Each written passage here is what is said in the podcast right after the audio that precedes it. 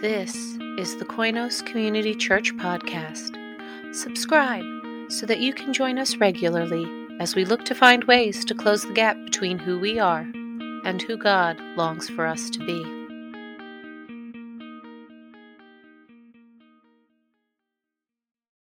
The section of scripture that we're looking at is, is the Lord's Prayer. And we're calling this series We Pray because it's not just me closed off in a room praying by myself. It's us.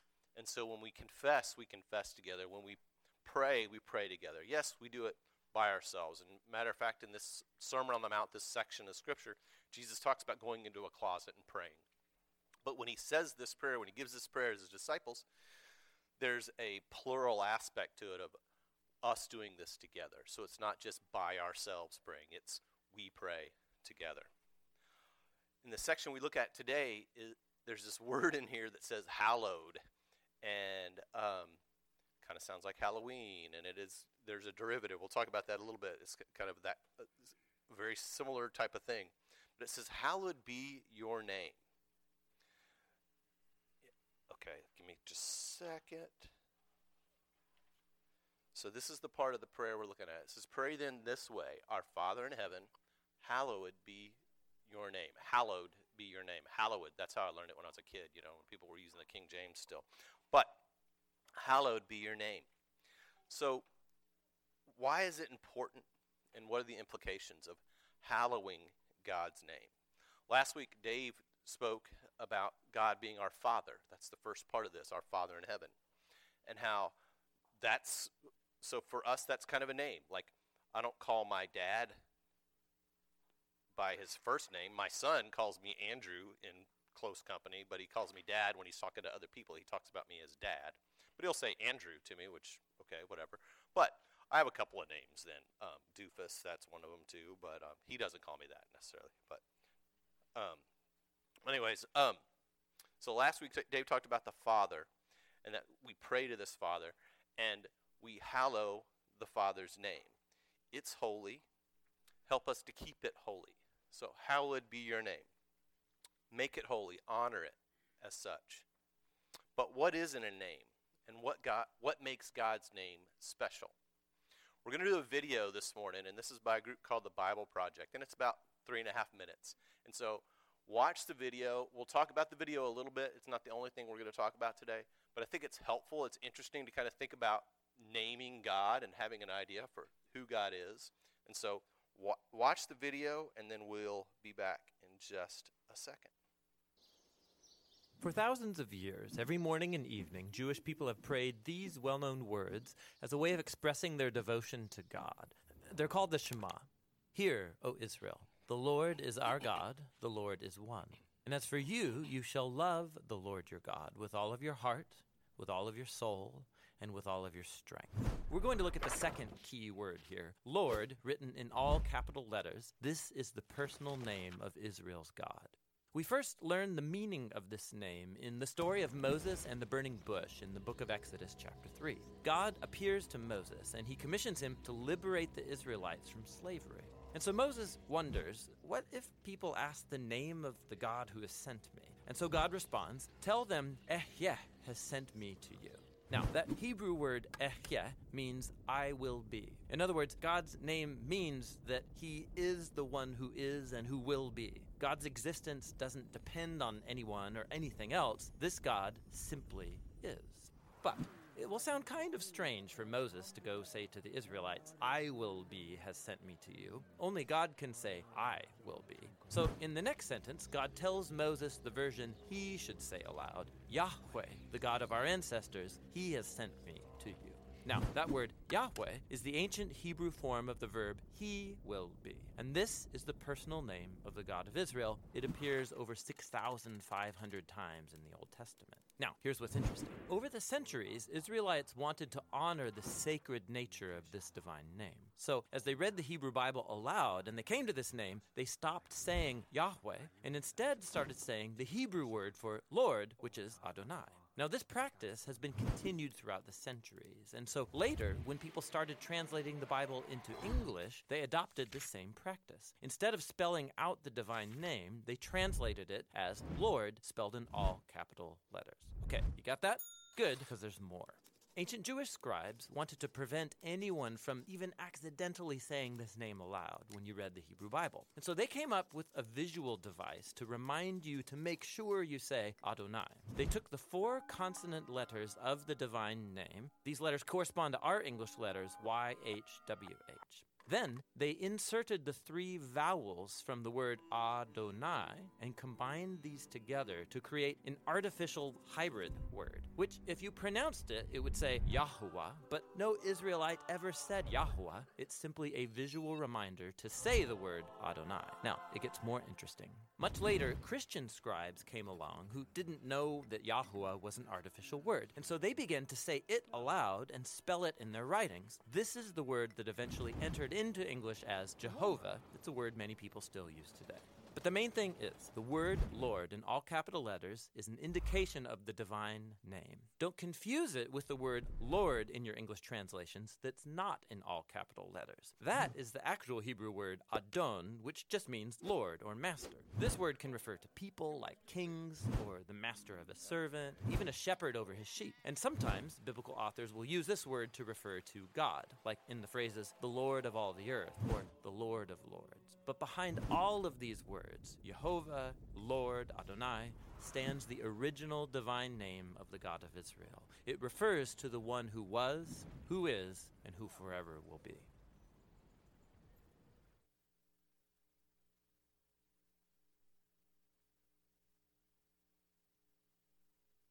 Did anybody learn anything new just then?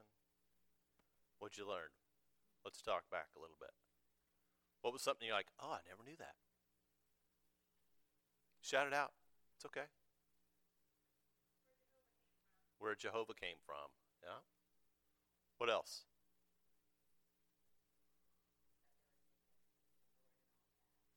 Yeah.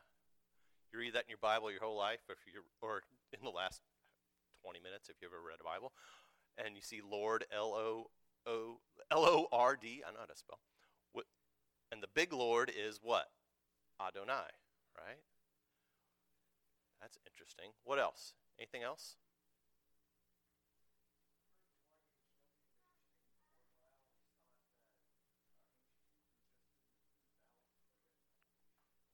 Right.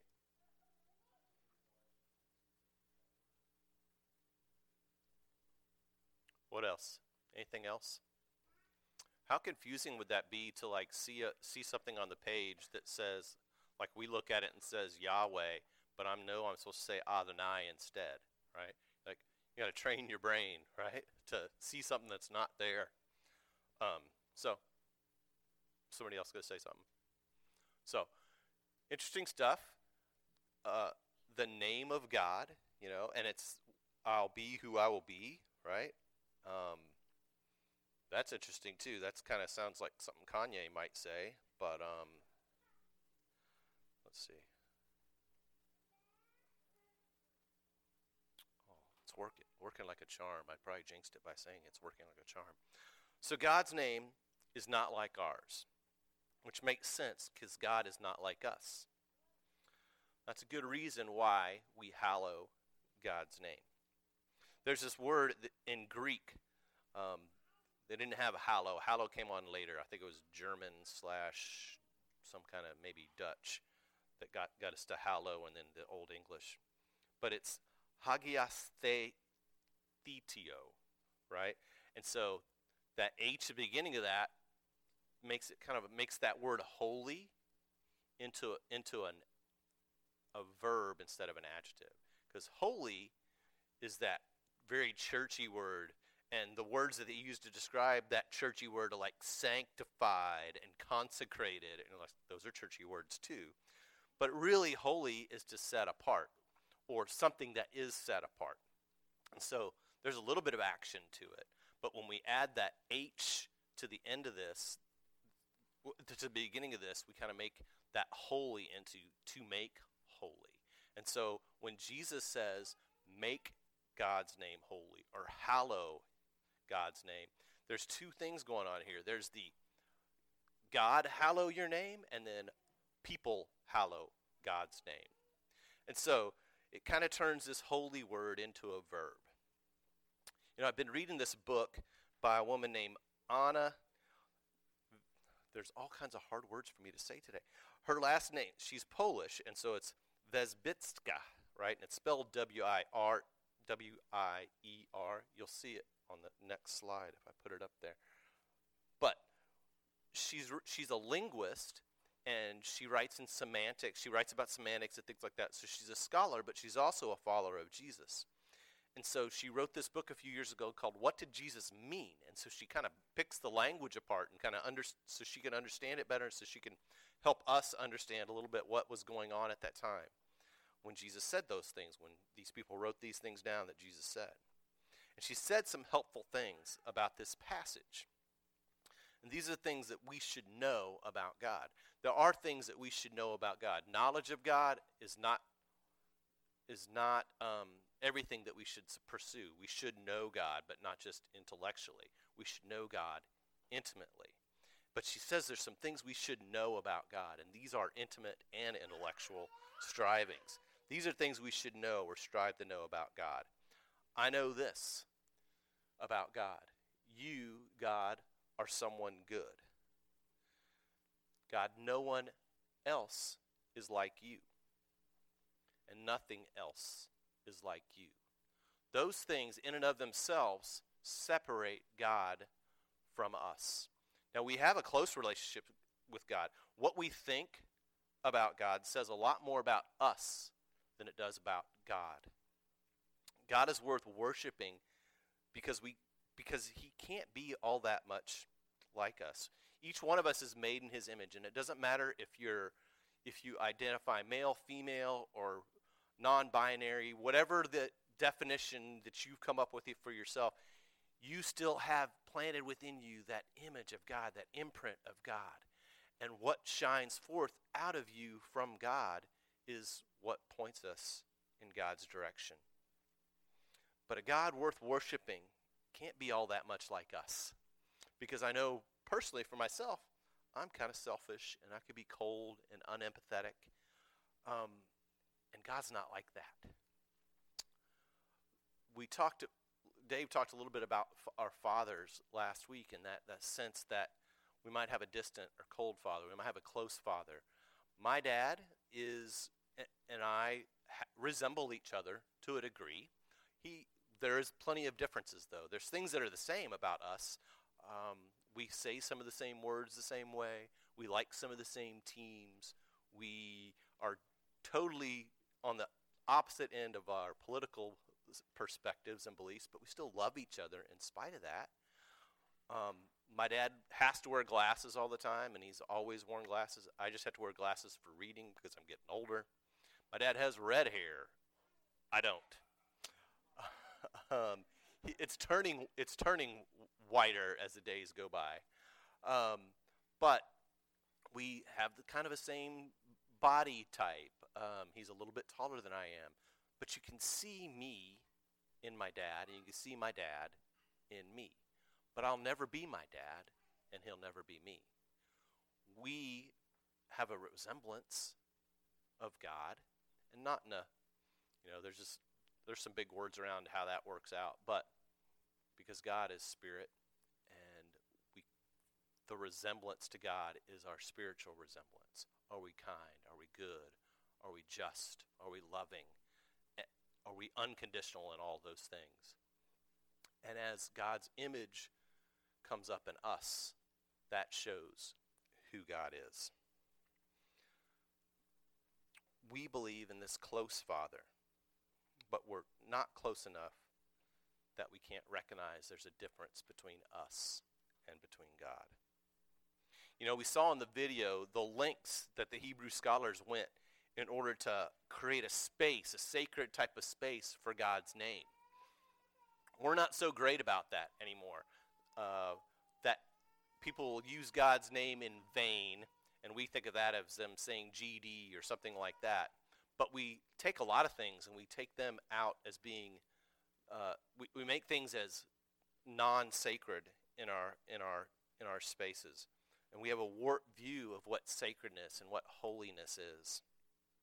We Americans specifically, and I'll speak for Americans. I'm an American. Um, don't hold me to that necessarily, but I am an American. But we wrap up our sacred. I'm not going to speak on behalf of all Americans, but I am going to speak on, on behalf of what I've seen. Let's say that. But we wrap up sacredness with a flag and an anthem and monuments to great leaders. And we should hold those things up. There was great sacrifices made in honor of all those things. We hold up the Constitution as sacred, along with all the many distortions that we hold as sacred, without any kind of nuance, without thinking through why do we hold those things up? Because at the ex- sometimes at the expense of those things, others have been hurt and oppressed. Those who hold to different ideologies or live from a radically different experience from us, when we push those people aside and honor things above them that aren't really sacred like God are, then we unhallow God's name. When we hallow God's name above everything else, those symbols, the flag, the Constitution, um, those great monuments to our great leaders, those come into a better perspective for who we are as citizens of a bigger empire, a, a Jesus empire. Not that he's imperialistic, um, but he is a king. Those symbols and ideologies recede into the background as we make God's name holy in our lives. The second part of what Wierzbicka says, Anna says, is this is that my part in hallowing God's name. So first we saw that God is good, no one else is like God, and nothing nothing else is like God. So no one, nothing is like God. And so there's a second part to this, this my part in hallowing God's name. So I want all people to know this about God, that God is good and that God is not like us and God is not like anything else.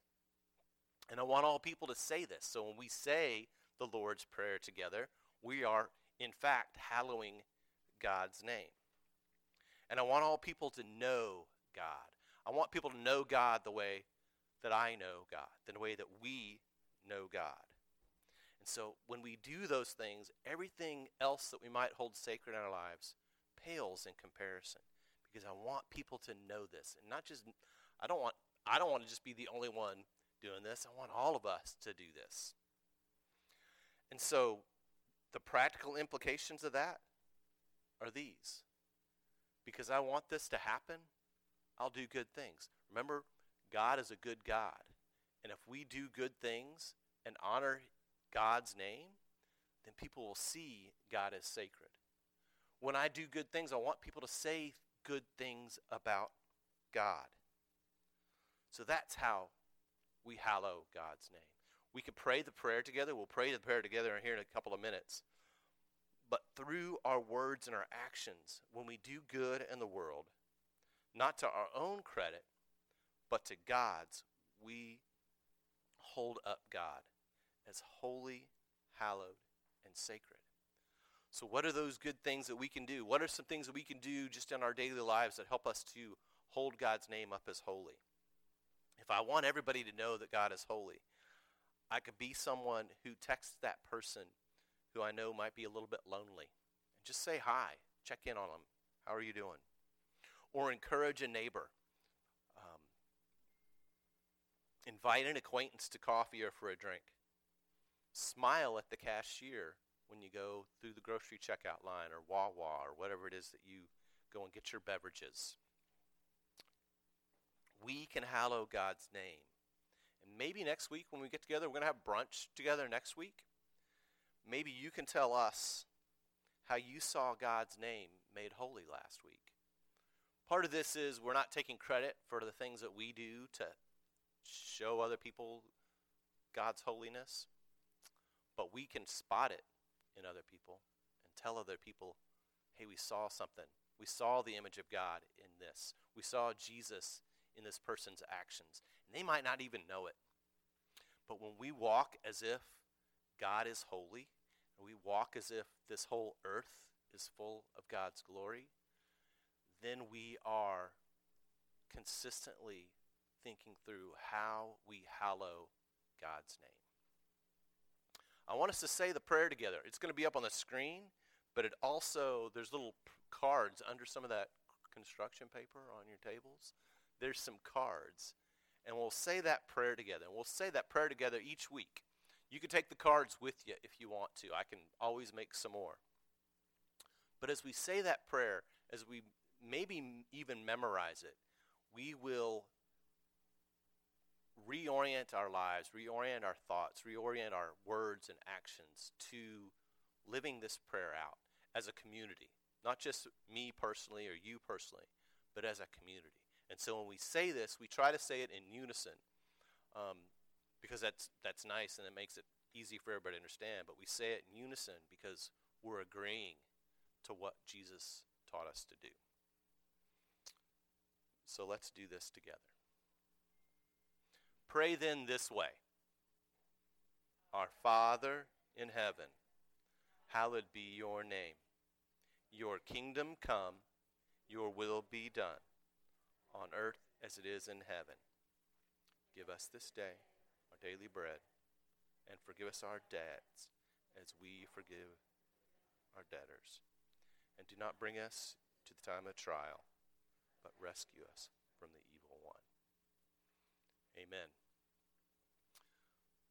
Again, thank you guys for being here this morning.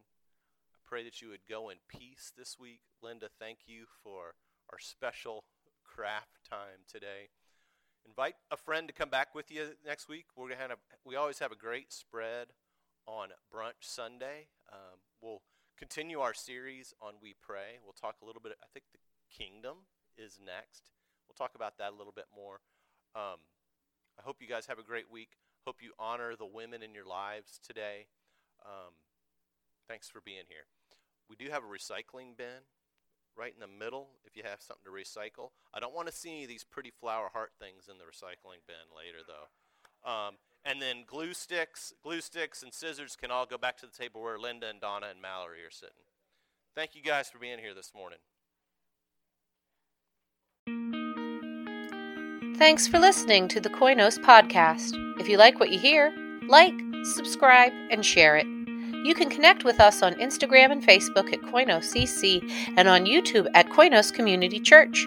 Until next time, be well, do good, and love others.